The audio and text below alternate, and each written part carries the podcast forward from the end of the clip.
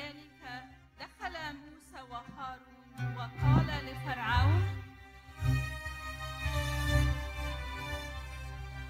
هكذا يقول الرب إله إسرائيل: أطلق شعبي أطلق شعبي ليعبدوني في البرية.